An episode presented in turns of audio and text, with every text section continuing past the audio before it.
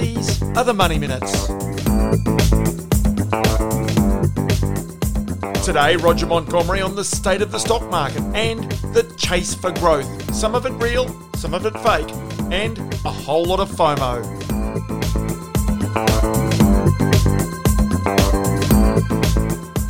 It's great to have your company here on the Money Minutes for another episode. And look, after two episodes where we've concentrated on the future of financial advice that got plenty of feedback, this one kind of goes back to the basics of trying to find some prospective growth in an already hot stock market. So there's a few things that'll spring from today's chat with Roger Montgomery, and I kind of want you to start doing a bit of research yourself. One, the term activist short seller is now becoming a real thing. It's also aligned with another term that's becoming popular called investigative research. So there are these firms out there that employ people who are almost like investigative journalists, people who will forensically pore over accounts or tax havens or just the way in which a business operated, or maybe, as it happened in Australia in 2016, apply for 200 home loans with mortgage brokers just to see what the response is.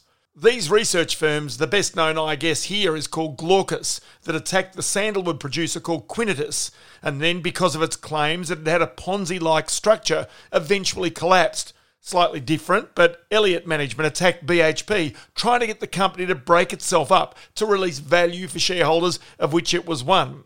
But these types of companies using research, publicity and short selling are increasingly common in the US. They've become prevalent, especially since the 2007 housing market collapse, and the money made by those who'd researched it, then made mega billions by recognising it was a bubble, then short-selling it at exactly the right time. And that story, of course, was told by the brilliant author Michael Lewis, then made into a movie, The Big Short.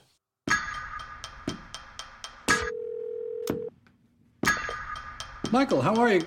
I found something really interesting. The whole housing market is propped up on these bad loans. They will fail. The housing market is rock solid. It's a time bomb. So Mike Burry, who gets his hair cut at Supercuts and doesn't wear shoes, knows more than Alan Greenspan. Dr. Mike Burry, yes he does.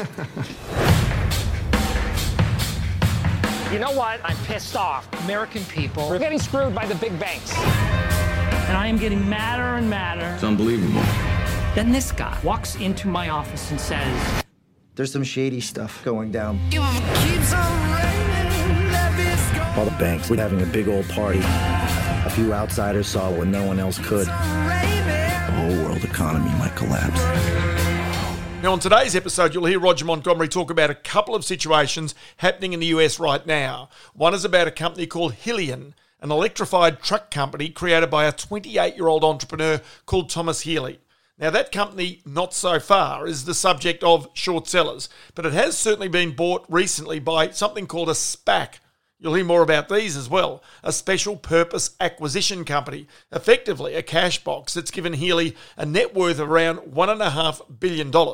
The other story you'll hear is about research and aggressive short selling. And check this one out because it will either be a feature movie in the future or one of those big Netflix documentaries. The research firm is called Hindenburg, and it's one of the most aggressive of these investigative research firms that also aggressively short sells their target stock.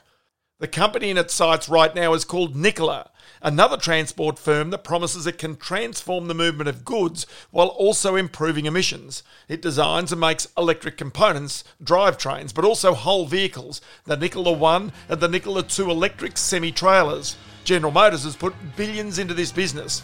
The issue here is that after an intense research report, Hindenburg claimed that many of Nikola's claims are simply an intricate fraud. The jury's out on that one, but as I say, wait for the book or the movie. Keeps on raining, that is going to break. If it keeps on raining, that is going to break. When the levee breaks, have no place to stay.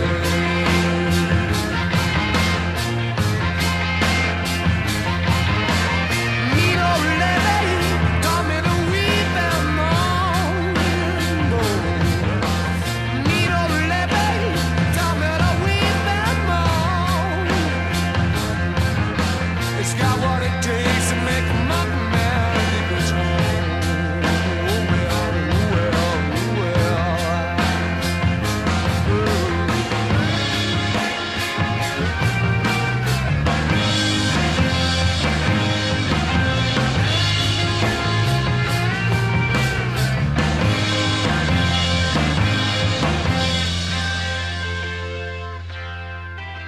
As we do on the podcast on a regular basis, I want to bring in Roger Montgomery, who, of course, is the founder and the boss of Montgomery Investment Management. Roger, many thanks for your time as always. Good to be with you, Ross. All right. I want to go to the stock market right now. And clearly, the US election seems to be one of those real sort of turning points for the election. Depending on which candidate gets in, depends on the economic policy, even the geopolitical policy of the United States after this election. Do you see it as that turning point? Yeah, look, I think it'll be unusual in the sense that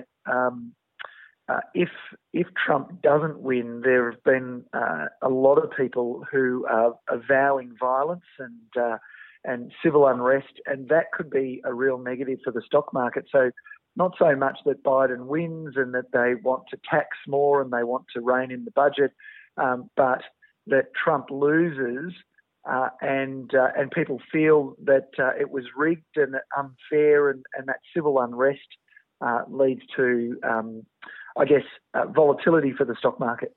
But one other aspect of this is it's been seen that Trump has been good for the stock market. He's been pro-business. He sought to bring business back to the United States, even if that's come with, the imposition of tariffs and trade wars with China. But on top of that, also bringing tax rates down, has meant that there's been plenty of money around for business in the United States, which is always a good thing for the stock market. If that changes, I'm just wondering what the outlook for investors is going to be under a Democrat government.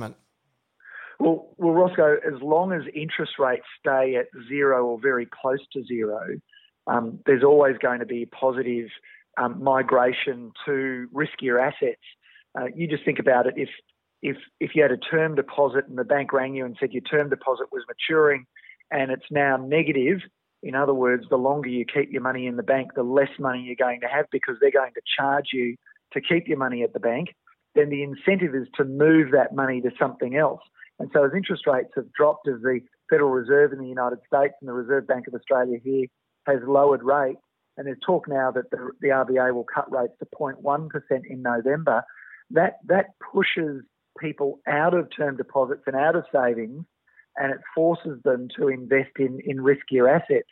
Now, at the moment, it seems like, and there's not a lot of historical evidence for this, but it seems like the sector of the stock market that's benefited the most are those companies that are growing the fastest or that have their profits pushed out into the future.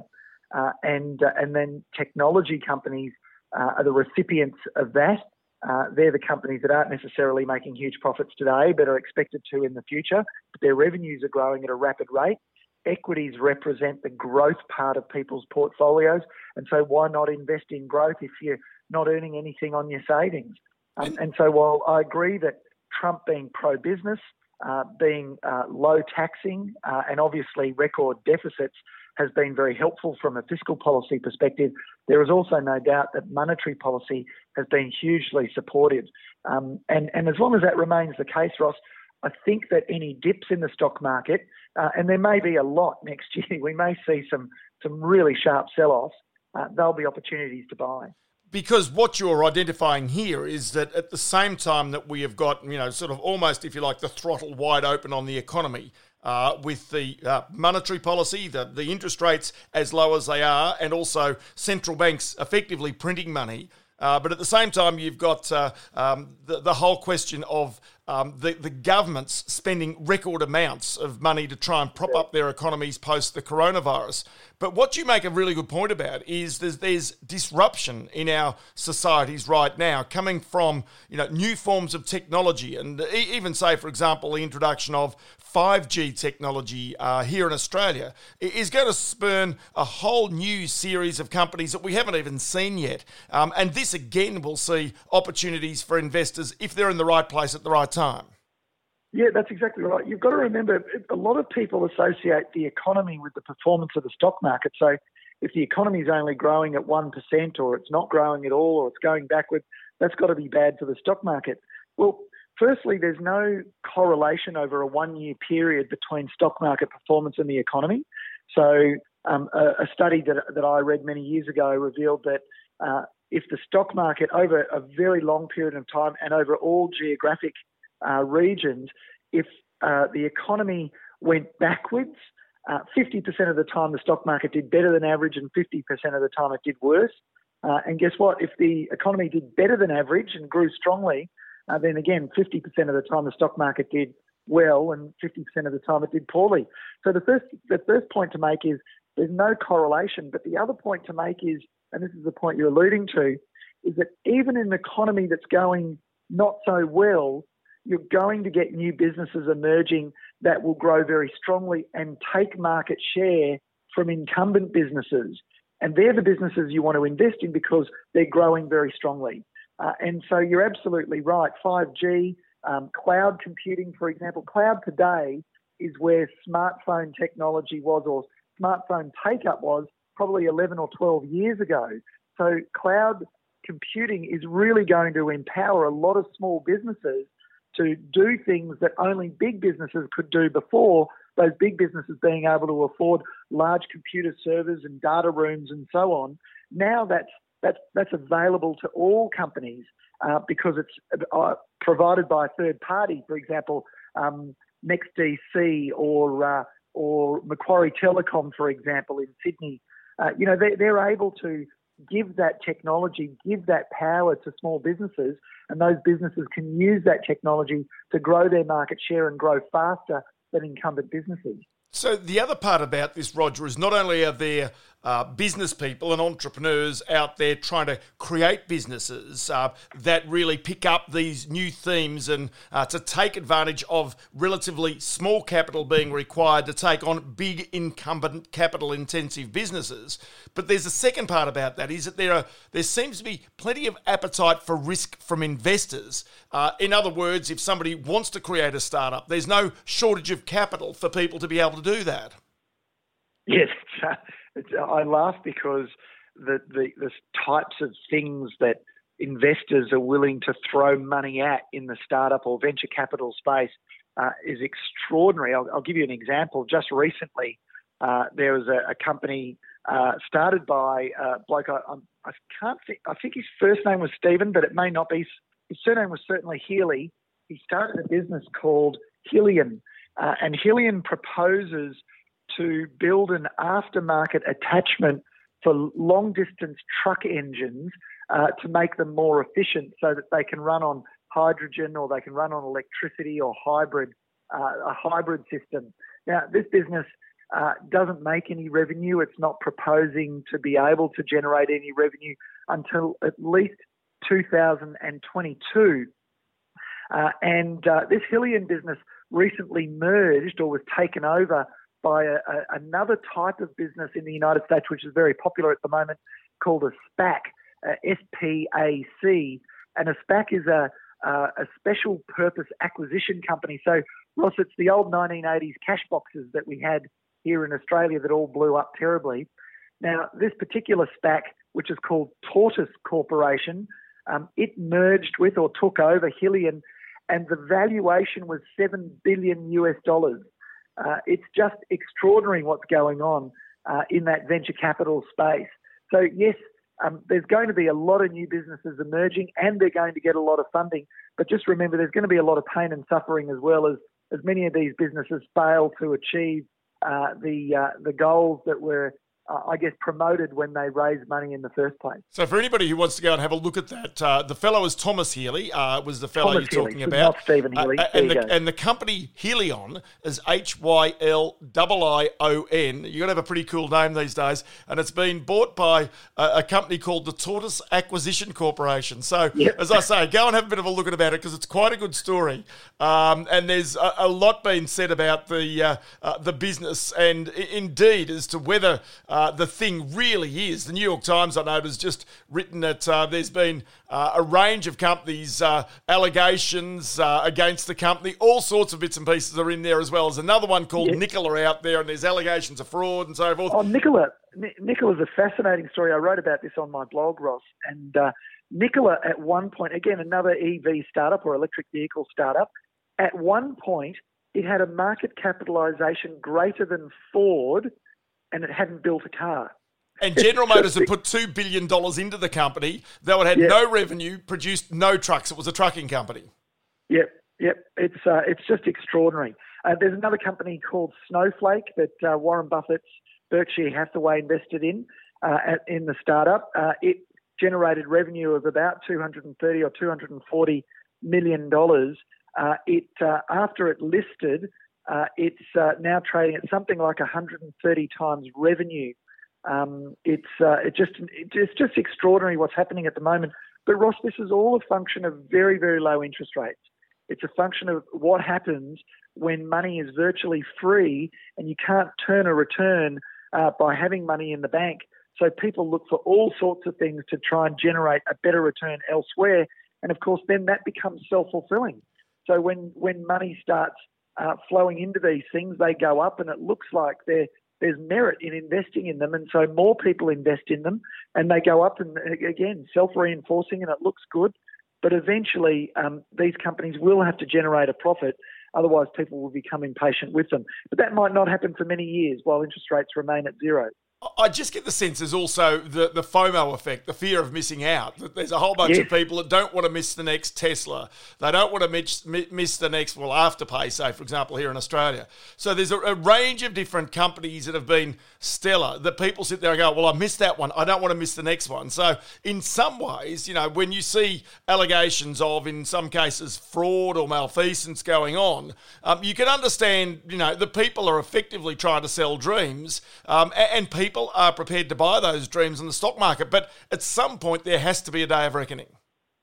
Yes, there's a couple of points there that you raise. One is that in Australia and in the United States, the regulation is under what we call a disclosure framework. So in other words, buyer beware. If it's disclosed, you're on your own. And I remember back in the tech boom, there was a company that listed and it said, that it conducted no business activity of any description, and it had no plans of conducting any business activity of any description, and people pushed its share price up 5 or 6-fold.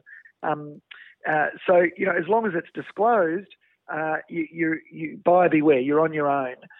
That's the first point. The second point is that the FOMO idea, or the fear of missing out idea, very much fuels what I've seen many times before.